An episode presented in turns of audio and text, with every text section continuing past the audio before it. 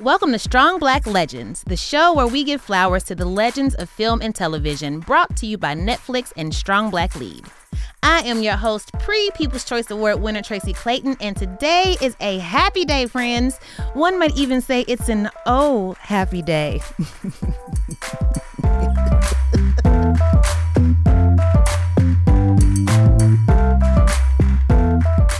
I know y'all know about Bill Duke, but what y'all know about Bill Duke?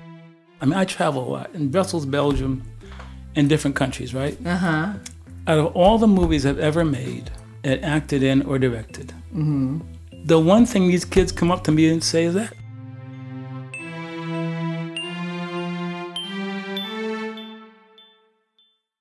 On this show, I have had the benefit of talking to some of my favorite faces on the screen, like Lynn Whitfield, Loretta Devine, and Jason Weaver Clayton. Um, we have officially decided to hyphenate because my boo is so progressive. I'm just like Beyonce Knowles Carter.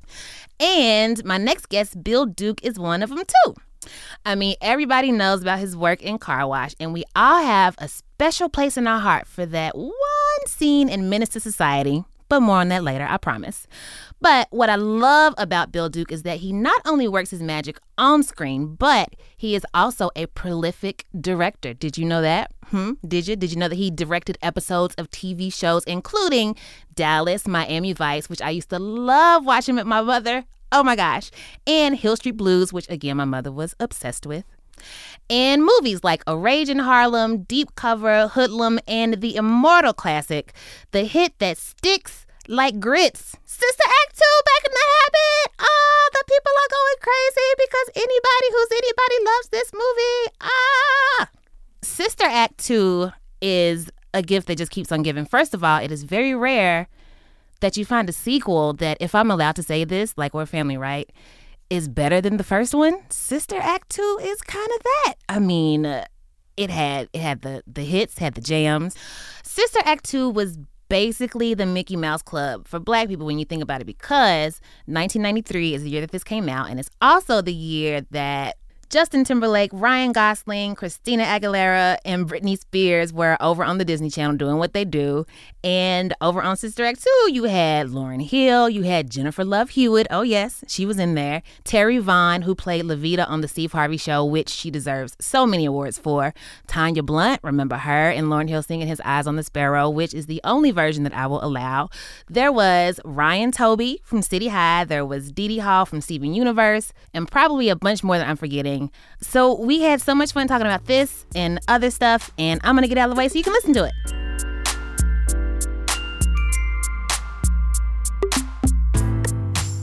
Bill Duke, how are you? Very well. Thank you for having me. Thank you it. for sharing some time with us. We really appreciate it. Pleasure. So let's just get into it. I learned during prepping for this interview that you were dyslexic as a child. I have a cousin that was dyslexic, but beyond that, it was just like a word that I heard thrown around as a kid, you know. What does it feel like? Because it seems very stressful to have trouble to have trouble reading in school where the basis is reading. So what must that have been like for someone who loves to create? Well, dyslexia doesn't go away. Mm. So hmm. I still have dyslexia, but it overcompensates for itself in that um, even though you have trouble reading, um, it does something else to the brain. I had a photographic memory. Really? And so I didn't speak well, and so I went to Roget's thesaurus and memorized most of the thesaurus. I'm sorry? you memorized, memorized? Most, most, of the Roget's thesaurus to sound like ah, I was not ah. dyslexic. I see. And so that was my technique. But dyslexia, um, in those days, they didn't know what dyslexia was. Mm. And so in um, kindergarten and junior high school, there are three categories of readers. Okay. The eagles, the bears, and the donkeys. Oh no. And I was a donkey. That's rude. well, they, well, they were they were trying they trying to in, inspire the donkeys to be eagles. Yeah. But once you're a donkey, you, you just feel like you a donkey. Stay a donkey. You know? And it's like donkeys cannot physically become eagles. This doesn't make sense. Well, that was their intent. They, yeah. they didn't know any better in those days. But mm-hmm. to overcome it, Roget's thesaurus really helped me a lot. Yeah. That's amazing. The photographic memory is amazing because I couldn't tell you what I had on before I had this on today. So, and I think that is an amazing coping mechanism and coping strategy. Mm-hmm. Um, and another coping strategy that you had was writing, right? In journals, you yes. write poems and poetry. What would you write about? I write about um, things that I thought were important um, mm-hmm. from a human perspective. First, um, I was tall, dark, and I was awkward, dyslexic, and so I didn't have many friends. Mm. And so I wrote my feelings, everything down on this in this journal. Mm-hmm. And so, in doing that, um, it gave me the ability to express myself because mm. I couldn't sometimes, as I wanted to, totally do it verbally mm-hmm. without being over Roget thesaurus. uh, so I just wrote my thoughts and feelings down in journals. Uh-huh. I definitely identify with that because as a kid, I was so like painfully introverted and shy and probably had like actual diagnosable anxiety. Mm-hmm. And I think I gravitated toward writing because I was like, I can say what I want here. There's nobody mm-hmm. to judge me if I say it wrong or spell mm-hmm. it wrong or what have you. So I definitely identify with that. Um, I had tons of journals you had a journal, and there was a teacher named Miss Walker who found one of your journals. A little bird told me. Interesting. Would you care to share the story?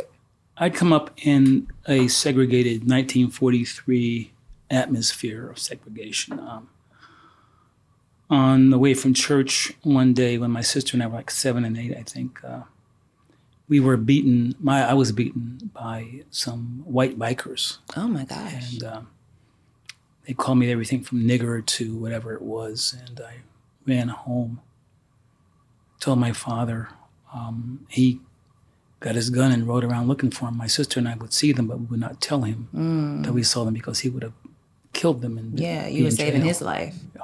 Mm. And then there were some incidents that occurred that my first day in kindergarten. I was called names, nigger, spook, whatever. Kindergarten. Kindergarten, my first day. Uh, and so I um, went home and I got in the bathtub and tried to wash the black off of my skin with Bab-O. It's Bab-O cleanser. What is that? It's a cleanser that's like um, it cleans uh, bathtubs and everything. You know. So it's not a skin cleanser. No, it's oh. it's for cleaning bathtubs and stuff. And oh, sinks. my heart. So I tried to wash it off and it wouldn't come off. So I tried to drink some bleach. My mother came in the bathroom just in time. Oh. So I I I, I wasn't fond of white fond of white people at that time sure. because of what had happened and see my family go through. My mm uncles came from the war. They fought for this country and they couldn't ride on buses. They couldn't do anything that white people did. So I had a real, mm in a way, I was a racist because everybody was put under the same thing. Mm-hmm. So uh, in English class, I wrote my journal in the class, and Miss Walker told me several times, "Do not write in your journal when you're in my class." Mm. I just defied her. Mm-hmm. Uh, one of the last days of classes, um, she said, "Come here." She took my journal. Oh no! And I said, um, "What are you doing?" And she said, "I told you, get out." So I was so angry, and I left. The next semester, at the last class, uh, English class, I was leaving the class, and Miss Walker um, said, "Come here." I said, "I'm leaving." She said, "Get over here." So I said, okay. She said, sit down. I sat down. She went to her desk. She pulled out my journal, gave it to me. Mm-hmm. And she gave me this book. The book was the uh, National Poetry Contest, and she had entered my poems into the contest, and I got recognized. Wow. And that confused me. Confused. Say more. What was confusing yeah, about it? Well, she was white. and she's not supposed to be kind or do anything. She's positive. not supposed to care about and yeah. she wasn't supposed to care. Um, a second sim- similar incident happened when I was in Dutchess Community College, mm-hmm. and um, I was there for two years. And I went to BU, got a Martin Luther King scholarship. Didn't have enough money to pay room and board, and so I was going to come back to Poughkeepsie, where I'm from, and just um, you know work for a year or so, and then go back to BU. Mm-hmm. I went up to Dutchess to see a friend of mine, and the president, um, Dr. Hall general from the Navy, etc., and very strict. And no one really liked him, but he was a great, you know, mm-hmm. principal. And so he sees me walking down the hallway, And uh, he says, Duke, come here. I said, Dr. Hall, he said, come to my office. Going to his office, I said, um, he said, how you doing at BU? I said, Mike, I'm doing okay. He said, uh, I hear that you're thinking about dropping out of BU um, and coming back here to work. I said, I'm going to do it. He says, no, you're not. I said, Dr. Hall, I got to go. He says, wait a minute. This is a white man. Mm-hmm. Goes into his jacket pocket, gives me an envelope. He says, open it. He opened it. There was a check. And it paid for my room and board for three years. Wow. Confused me again. That's good. what the hell? Wait a minute. what are y'all up to? I'm supposed to hate you, man. what the hell He's is going to get me on? to trust That's you right. so you can come back and get me. I know what that is. Um, so, how long did it remain confusing for you when things like that happened? Like, what did once you, if you got over the being confused part, what did it mean that Miss Walker sent your poetry in and did a nice thing for you? And then, what did it do that you won? Well, it showed her humanity, number one, and her caring for me. It gave me a sense of self confidence, a sense of self worth, because mm-hmm. I was just writing for me before. Mm. But to have mm-hmm. someone else appreciate what I've been writing, it's a whole different, it means you can communicate Yeah, through writing. mm-hmm. which means you can communicate when you don't think there's another way that you can. if you're dyslexic, you don't think you can communicate well. mm-hmm. But once somebody confirms that you can, it changes your life. mm. Awesome. I just love that story so much. So, what do you think, or how do you think your life may have been different if she had never taken that notebook? I'd probably still be in Poughkeepsie. I'm glad that she opened that notebook. So much. I'm very glad that she ignored your right to privacy and that's just. right. That's right. So, given that you are a poet, you must have been quite a creative child. What led you from poetry to movies? Well, um, And in between that, there was stage acting, yes, some plays. yes, uh, this was um, Constance Kuhn, another white female. I was in her speech and drama class, and she said, "I see something in you." I said, "What are you talking about?" She said, "I'm gonna we're gonna do a play called The Emperor Jones by Eugene O'Neill." She put me in a lead role. I had never acted before, but once I did it, something happened. You know, it's hard to explain. You know, when you find something that connects to you. Mm-hmm. Sometimes there's not words to explain it, but something happened. I was on that stage. Mm. But in those days, the only black actor of significance was Sidney Poitier. Mm. There were no major black directors, really. And so my parents said, You're being impractical. Right. And they said, You're going to be an English teacher because you write. So I went off to Boston University with a Martin Luther King scholarship and got in, and I'd fallen asleep the third time in my Chaucer class. I mean, it's Chaucer. I don't. I don't fault you for that. Chaucer, mean, God bless them, but you know what I'm saying. Best nap I ever had, honestly. and got kicked out of the class. And my roommate, Israel Hicks, says, You always talk about that acting thing. You should go up. Lloyd Richards is up in the head of drama department. I said, went up, auditioned, and got in. So there's this idea, a true idea, that, and this is why representation is so important, is that you can't be what you can't see, right? Like if if you don't see a black woman, uh, cowgirl, then I wouldn't think that that was a thing that I could be. And so you said that you'd seen Sidney Poitier, who was the biggest, most notable black actor. Did any part of you say, "What's the point?" You know, they don't let us be actors. You know, Sidney got in through the back door or something. You know, it's it's a good question. You know, um, most of my my family worked two jobs. At least my father worked three. My mother worked two, and they didn't like what they did, but they did it for their families and stuff. And What did they do? my father worked in the deal with of De Laval Separator Company. Started off as uh, you know just taking coal and put it in the furnace, and he was a brilliant man. He became the manager of the shop. Uh, my mother um, cleaned houses and was a nurse at the mental hospital. And watching them go through what they went through, there, there's something about when you find your passion, you can follow it or not. But once I found it, you know, I, I followed it, and it was f- fulfilling. confusing sometimes and difficult. But I never wanted to let go because I knew that was for, it was for me. Mm. Mm-hmm. And I've been through a lot, but when you find it, it's a different thing. Yeah. Mm. So you found that passion and you followed it to Tisch University. Is that how, am I saying it right? NYU, NYU School of the Arts. Yes. Tisch, yes. Yes. Okay. Um, Boston University first, and then then, then Father Lloyd Richards was my mentor to Tisch to the School mm-hmm. And this is the um, uh, what's the musical? Fame. Was it like Fame? That was the the movie, right? With the kids dancing yes, and singing. Yes. yes. Mm-hmm. Is that what the school was like? Because in my head, that's exactly what it was like. The first semester, um, you had to take all these different courses, and ballet was one of them. You had to take ballet? In tights. Mm. I'm glad there's no YouTube then.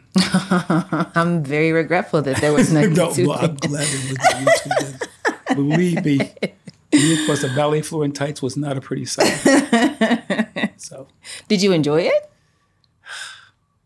I can't. It was a you know, it expands your way of thinking about things, but I was not good at it. It's just, mm-hmm. but I'm, you know, it's part of growing. And at par- at parties, you can bust out a pirouette if the small talk dries up a little bit. Hey, see, watch this. you see, we were getting along just for that. You know saying? I thought that was good advice. if I could pirouette, that's what I would do. I'm not a pirouetter. Uh, um, Sorry. Well, um, you have the dignity and air of one. Thank so. you. Thank you. okay, so everybody's pirouetting down hallways and, and is just super, super talented. Was there any pressure to stand out in a school of standouts? Well, we had great teachers, mm-hmm. um, and the student body was really powerful. Some great people came out of that. Mm-hmm. And so you NYU and like AFI, your good is not good enough. Mm. They want you to be excellent. That's stressful. I'm already stressed. Just what I'm saying. Mm-hmm. And they push you and push you and push you and push you. Mm. And that pushing was the best thing that happened to me. And I was the reason I was prepared for it is because of my father. Mm. Uh, my father, when I was a young man, um, on Saturdays, um, the other kids were playing basketball, football, whatever. I had to mow the lawn, a half acre. A half acre? By hand. Wait, by hand? By hand. What does that mean? A, lawn, a lawnmower. Oh, okay. I had to push the lawnmower. Okay. Hand. You said by hand, and I was like, with no, scissors? No, not big, no.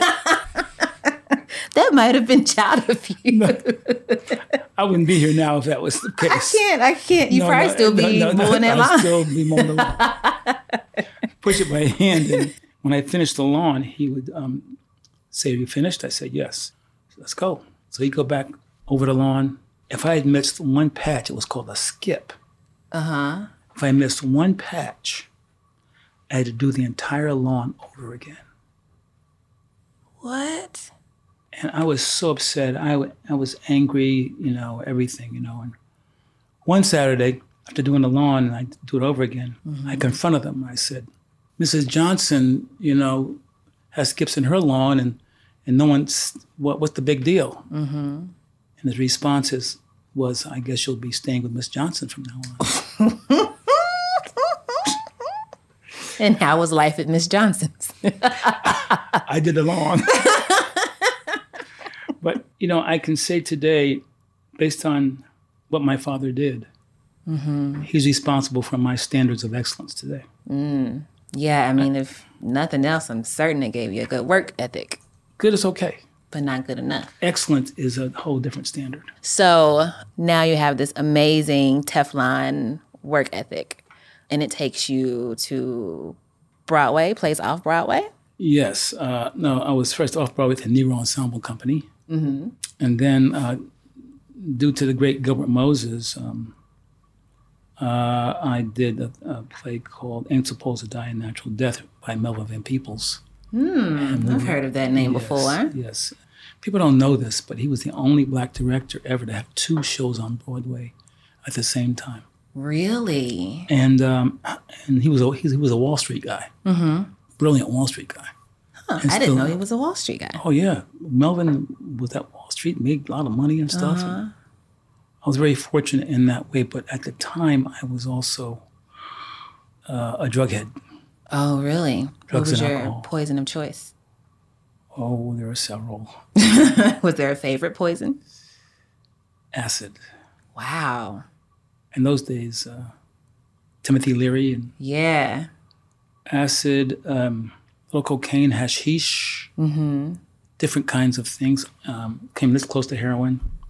Oof. Ended up on the streets begging for money because I ended to pay my rent after the play. And my friend uh, Aida Tengamala, who's a transcendental meditation teacher, said, "Bill, you're going downhill." You know. Said, "Forget about it." One day, I'm begging for money, and uh, this older black lady passes by me. I said, "Ma'am, do you have some?" And looked at me and passed by. I was asking another person for money, and I had a tap on my shoulder. And I turned around, and there this older black lady was, and she looked at me and she says, "Son, do your mama know you out here doing this?" Ugh, that would have broke me. I never begged for anything after that. Wow. She was like an angel that came from someplace. Mm-hmm. You know, God sends you things, you know. Yeah, I was going to say, it seems that you've had a lot of these amazing moments right on time. Oh, do yes. you do you ever question it? Do you ever wonder like am I particularly lucky? Am I like why me? Why have I had all of these amazing opportunities? I know it's going to sound a little corny, but I, I I'm not a church person, but I, but I believe, I'm a religious person. I believe in God, and I think that God has something for all of us to do. Um, and we can listen or not. It's our option. Um, I just think that there's divine intervention. I mean, I'm a, I'm into quantum physics, and I love quantum physics because Oh gosh. it proves that there's something, there's a matter, and that matter has intelligence. Hmm. And then the second thing is, you know, they just put out on PBS that we not, not only do we know not know how many planets there are, mm-hmm. we don't know how many galaxies. We're this. A blip. We're this. Mm-hmm. That's a very scary thought to me, and I don't like that it's a scary thought. Why is it scary? It just makes me feel so small and like, you know, what if the galaxy that I'm in now just poof one day? Like I can't do anything to stop it. That means you better have a good time now. I know that's right. And I'm Sure. trying. I'm working on it Every day. every day. Do the best you can every day. Well, I'm having a good time now. Oh, so Oh, thank you. so Me too. I'm working on it. Let's talk about you as an actor. Car Wash, 1976. Richard Pryor, Garrett Morris, Danny DeVito, George Carlin. I can't imagine being in a in a in the same like building, let alone the same room with such a star-studded cast. But here you are, like with them, acting with them. Were you starstruck?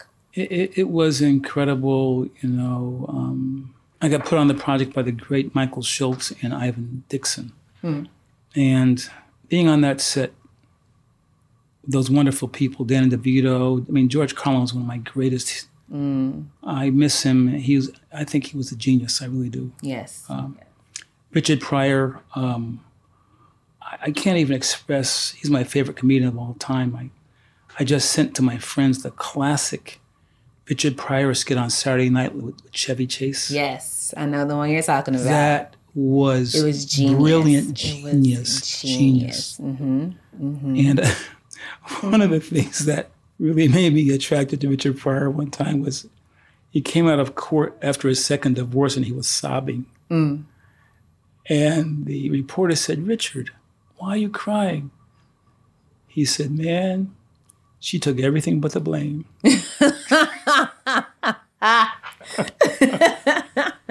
I loved it. I loved it. Wonderful line. That is an amazing line. Speaking of amazing lines, Menace to Society. Oh, here we go. You know the line. We you know gonna what I'm talking about. You know what I'm talking about. I don't know how old I was when I first watched it. I was too young to watch it, I'm sure. Mm-hmm. But I didn't get the appreciation then that I have now Mm-hmm. of the scene that you were in. And this is the only scene that you were Mm-hmm. in, as far as I know. That scene now defines nearly the whole movie. Like, that's the quote that you think about when you think about Menace to Society. Now, I know that you didn't come here expecting to work and do any coaching, but I would love to deliver the line. you can tell me how I did. Okay. Um, no pressure to tell me that I do great, but I'll cry if you don't say that. so, all right, wait, I gotta get, I gotta get. Okay, so I'm you. now you know you done fucked up, right? Okay, cut. Um, now, I'm so scared. let's try this again. okay. Let's try this again. Okay. But with no reflection, with just like a monotone Okay. Okay. focus, knowing you have a gun next to you, Mm. and if he moves, you can shoot. If he, if he, if I move, you can shoot me. Okay. It's like you just saw your boyfriend. I'm listening now. I'm listening. you got me. Go on. What did he do this time? You just saw him pass by with another young lady, Okay. Okay. and so Okay. you're in a restaurant, Mm-hmm. and he and you ask him a question: Was he out on the street 20 minutes ago? And he said no. Mm. And you just got it. and you just so happen to take a picture, Mm. Mm. And you're holding the picture up, and you're saying, Mm-hmm. So I got my phone. I don't have an actual prop, but I got the phone. It was like, you know, you done fucked up, right? And scene. "Cut, Yay! in, done, Emmys. done." Oscars, flowers. Your flowers are mine now. um, what does it feel like to be a meme and a GIF and to be all over the internet? It's crazy, you know. It's like I mean, I travel a lot in Brussels, Belgium, and different countries, right? Uh huh. Out of all the movies I've ever made, and acted in or directed, Mm-hmm. the one thing these kids come up to me and say is that Really? Yes. In Belgium. no matter where I am, Amazing. oh, you know you don't. Does that ever bother you? Like, do you ever get tired? Like, I've done other things too, y'all. There are other it's, lines. it's it's you know it's it's good. They they love the movie, you know. They loved what happened, and I appreciate their appreciation. Put it that way. Uh huh. That's good. How about we talk about one of my favorite movies ever, Sister Act 2. Ah, I still know every song forward and backward. My producer and I were doing the like the actual dances, probably in public somewhere last night. Um, and when you think about sequels, I feel like it's rare that you like it at least as much or more than the original. And this is a movie where I'm like, the sequel was definitely better than the 1st mm-hmm. Love the first, but the the sequel was just it. What was it like stepping in to make Sister Act 2? Because you didn't make the first one. So you're stepping into this fresh new franchise. I would imagine there would be so much pressure to match someone else's vision, you know? It was terrifying. You know, it was hard because it the first one was so successful financially. It was really great. It was a good movie. Yeah, it was really good. And um, working with Whoopi Goldberg at the peak of her career, it was. I'll tell you a story, true story. Um, Whoopi interviews all the directors before she works with them. So she had this big place in Malibu. So I had to drive out to Malibu and meet with her at her home. And is this this is a rare thing for actors to do, I assume. No directors. Or for Oh. directors, sorry. Yeah. Yeah. I mean, so I go to her house and we sit down and have a conversation. And she tells me about my work. I talk about hers, etc. And we really get along well. And um, she said, you know, um, I have something for you. And she and Oprah Winfrey are the biggest collectors of black memorabilia in the world. Like we're- memorabilia as in like like the little jolly nigger banks and stuff like that. banks and books and mm-hmm, pictures mm-hmm. and historical items, etc. And she went in to her uh, her storage and brought out several things for me, which I framed and still have, wow. and gave them to me as a gift. Really? I'll never forget that. That is amazing. Yes, Where are they now? Are they on display? at framed your in, home? framed in my home. Hmm. I tried to become a collector of such things, but I don't have any money. so um, I would go to like little flea markets and stuff. And so I found one of the, it's called a Jolly Nigger Bank. And you put a quarter in its hand and you push a button and it like. I have one of those. Do you? Yes. It freaks me out, but I it's on my bookshelf. And I just feel like it's important to just remind me of where I came from and what things were like then. Well, you know, um, there's a book that I keep on my living room table, mm-hmm. and I give it to all the young people that come to my home. They don't want to look at it, but it's called Without Sanctuary. I have that book. It's rough, but I have it. It's deep. Mm-hmm. Mm-hmm. Shows all the lynchings, all what they call nigger barbecues, etc. Oh yes. The genocidal things that were done, and I never want to forget because we've come a long way. We just have more to go, but mm-hmm. A lot of young people in our neighborhood. I mean, our kids. I don't. It upsets me, but they don't know who Medgar Evers was. Mm-hmm. Rosa Parks. They barely know who Dr. King was. Barely. They know one thing that he said, if that. Um, and there's something very disturbing about that. You know, mm-hmm. your your history is very important, but it's not being. They're taking Black history out of schools, and I'm not saying we're better than anybody. I'm saying we're as are. important as anybody for sure. Yeah, when you think about um, history and the parts of Black history that are held as as sacred, I legitimately think that movies and culture, like to bring it back around, Sister Act Two, should be considered as like great pieces of Black history because they become such a formative part of our lives. So much so that I can't stop talking about Sister Act 2, even though you've done so many other things. Um, so if you were to make Sister Act 2 now, um, who do you think you would cast as Lauryn Hill? Like who, which singer do you think could play that role? I, I honestly can't think of anybody because she she did that. I mean, she did that so well. Mm-hmm. But mommy, do you even know I can sing? Yes. And so could your daddy, but he died out trying to do it. That's right.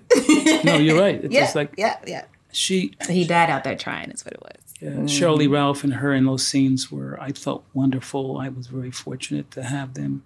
Mm-hmm. Also, Whoopi, you know, the the, the scene in the, in the church chapel when she's singing the song with the other young lady on the piano. Oh, oh, oh! His Eye Is on the Sparrow. His eyes on a sparrow. I can't tell my, you how many um, middle school talent shows that song was sung at. Wow! Somebody would always take the top, and then somebody would take the mm-hmm. bottom and sound terrible. but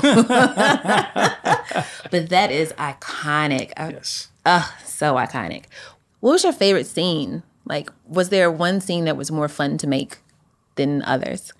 Well, there's a lot of funny moments, but um, I love the scene where Whoopi is disciplining her class, and she comes in and she's being uh, they're usually rioting and everything, and this time they were quiet. Mm-hmm. And um, she doesn't understand why they're quiet, and they're all kind of snickering and stuff. And where she sat on her desk in the chair. they had put glue on the bottom of the chair. I remember. So she couldn't get up. she ended up opening the door and just rolling down the hallway. I feel like I know the answer to this, but do you think that being an actor makes you a better director and or vice versa? I think that um, actors are the foundation for directors. I did a film many years ago with this young director, and um, I was having trouble with the scene. I was saying, "Can you um, help me?" He said, "Yeah." He said, "Make it a little blue." Hmm. Blue as in. I have no idea. and neither did he. so it makes me a, a better director to know to enable an actor to trust me because mm. acting we should not call it acting it's being hmm say more because well you're you're it's not saying the lines it's being who the author describes with the lines ah and i equivocate acting as falling into darkness backward that sounds terrifying and not fun. it's terrifying. But I cannot tell you the high mm. when you do it and something positive comes out of it. Mm-hmm. So yes, it makes me a better director on the creative side, but directing has two components. One is the vision, mm-hmm. being able to work with an actor, etc., and translating that vision to sometimes hundreds of people, the crew, mm-hmm. cast, etc. But the second part of directing is management. It's the management of three things time, stressful, people. Oh my God. And money. I'm out. Oh, well. No, I can't manage money. So I'm just saying. Three strikes. hey, you have to be able to manage time, people, and money. Yeah. And with your vision. So. Mm. We've talked about your career's illustrious past thus far. Let's look ahead. Let's talk about what's what's next on the horizon. I hear that there's a movie with Netflix. Yes. Yeah, there are a few things that are happening now. Um, I'm on a TV show called Black Lightning, a recurring role on that. We shoot in Atlanta, and we're on hiatus now. Mm-hmm. And my autobiography, uh, Bill Duke, 40 years on screen and behind the camera. Please tell folks to check that out. Wow, you, you may tell them to check the check yeah, it out right now. Check it out. It's on Amazon. Uh, Bill Duke, 40 years on screen and behind the camera, and it deals with my career and my life and it gives little nuggets of information to people coming into the industry. Mm. And uh, I'm going to New York um, to a premiere of my latest film, which is High Flying Bird, mm. uh, directed by the great Steven Soderbergh. It's the second film I've done with him. The first one's called The Limey. Limey? The, the Limey. The Limey. Years ago. Mm-hmm. And this is called High Flying Bird. It's about the politics of basketball. Oh. Uh, what was fascinating about that experience and you have to go online and look at the trailer. He shot the entire film with, I think it was five iPhones. Mm-hmm. I've heard that people do that. I've even seen the movie Tangerine. You, you that was shot with the thing, and I still to, don't believe it. it. It's it's incredible. And yeah. then for the dolly shots, moving shots, they put him in a wheelchair and rolled him around. It was an amazing experience.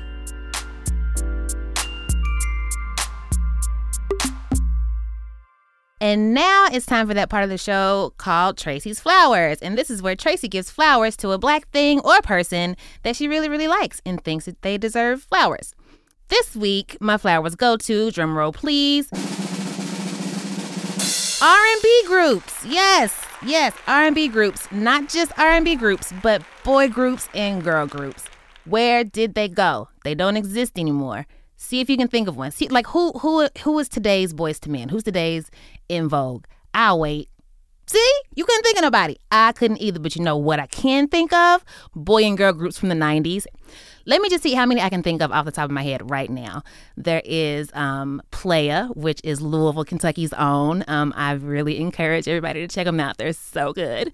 Um, there's 702, H Town, Blackstreet, Guy, En Vogue, Tony, Tony, Tony, SWV, Mokenstef, even if their single was a little problematic.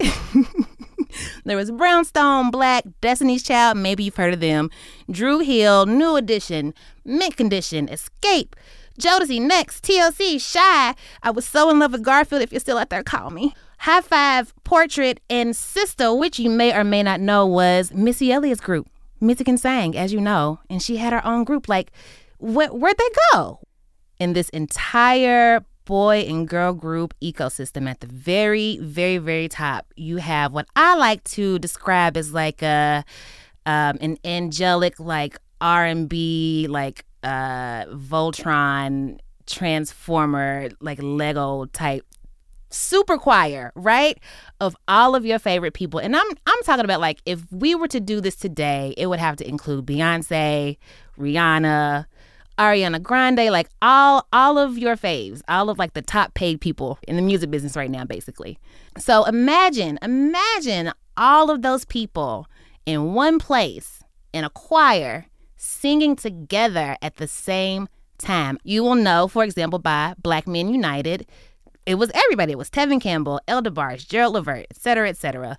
And they got together to make a song called "You Will Know" for the Jason's Lyric soundtrack, and it was it was amazing. But but there's another super choir song that I feel like number one deserves a lot more attention than it's gotten, and number two is a little too relevant right now. We will not bow down to racism. So the year is 1995, right? Mario Van Peebles made and directed the movie Panther, which is about the Black Panther Party. And on that soundtrack is a song called Freedom.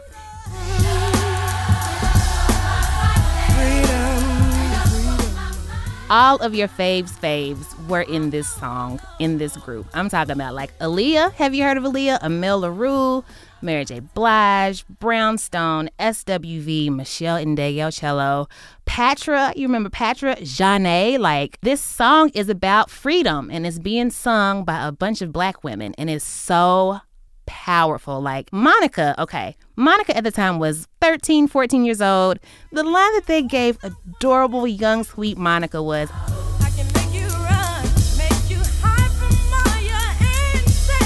Now, I may not know 100% what that means, but damn, okay?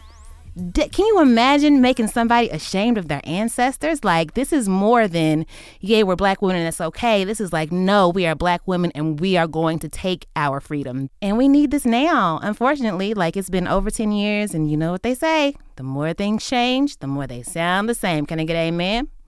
Yay, man. Yay, man. I also want to point out that it was written by the amazingly talented Joy Gilliam, who is an amazing songstress and writer.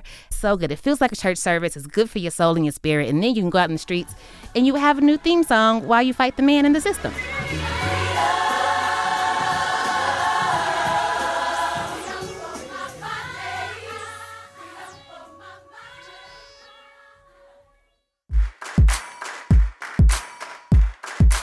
And that was the amazing Bill Duke, ladies and gentlemen. Thank you so much for joining us and listening this week. Thank you again to my new acting coach, Bill Duke, for making my complete day. And I really hope that we made yours too. You can follow Bill Duke on Twitter at Real Bill spelled just the way that it sounds. This show is produced by Strong Black Lead and Netflix with Pineapple Street Media. Our music is via DJ Don Will, the hardest working DJ in the podcast business. You can follow him on Twitter at Don Will. I have been your host, pre Essence Magazine cover girl Tracy Clayton. And Essence, if you are listening, call me. Let's make this happen for real, for real. And you can find me on Twitter and all the socials at Brokey McPoverty. Please come and say hello. I like talking to people. And while you're on Twitter, make sure you follow Strong Black Lead on all of the socials at Strong Black Lead. If you enjoyed what you heard, please spread the word, enjoy, and tell a friend to listen to the show. Please rate and subscribe to Strong Black Legends on all the Apple Podcasts, all the Spotify's, and wherever you get your podcasts. Till next time, y'all, keep shining like the colors of Vanessa Williams' Wind. Y'all remember when she's when she did the Colors of the Wind song for Pocahontas? Huh? Y'all remember the right the right stuff? Mm, mm, mm, mm. Babe, okay. She's an icon, she's a legend. I gotta go. Bye.